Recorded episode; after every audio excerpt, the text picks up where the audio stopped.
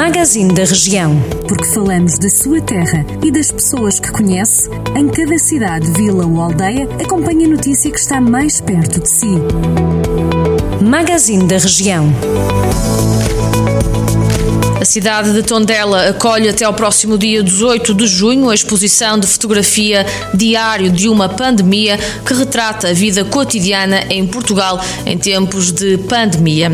Patente em três espaços da cidade, Museu, Terras de Besteiros, Biblioteca Municipal e Acerte, Diário de uma Pandemia propõe trabalhos de mais de 130 fotógrafos, fotojornalistas, videógrafos e documentaristas.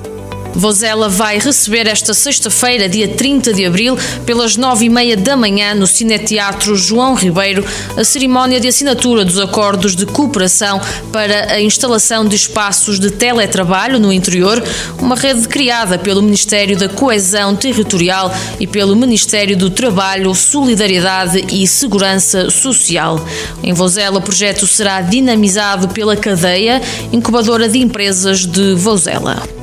Cinco comunidades intermunicipais juntam forças para melhorar um troço que vai da Ponte do Abade, em Sernancelho, Viseu, à Ponte Internacional sobre o Rio Minho, que fica em Valença do Minho, Viana do Castelo. Na íntegra, o caminho de Torres tem 600 km e está planeado para 24 dias de caminhadas.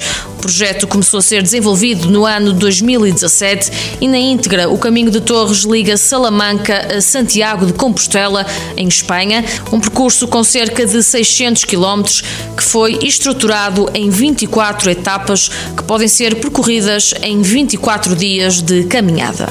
Estas e outras notícias que pode ficar a conhecer na íntegra em jornaldocentro.pt.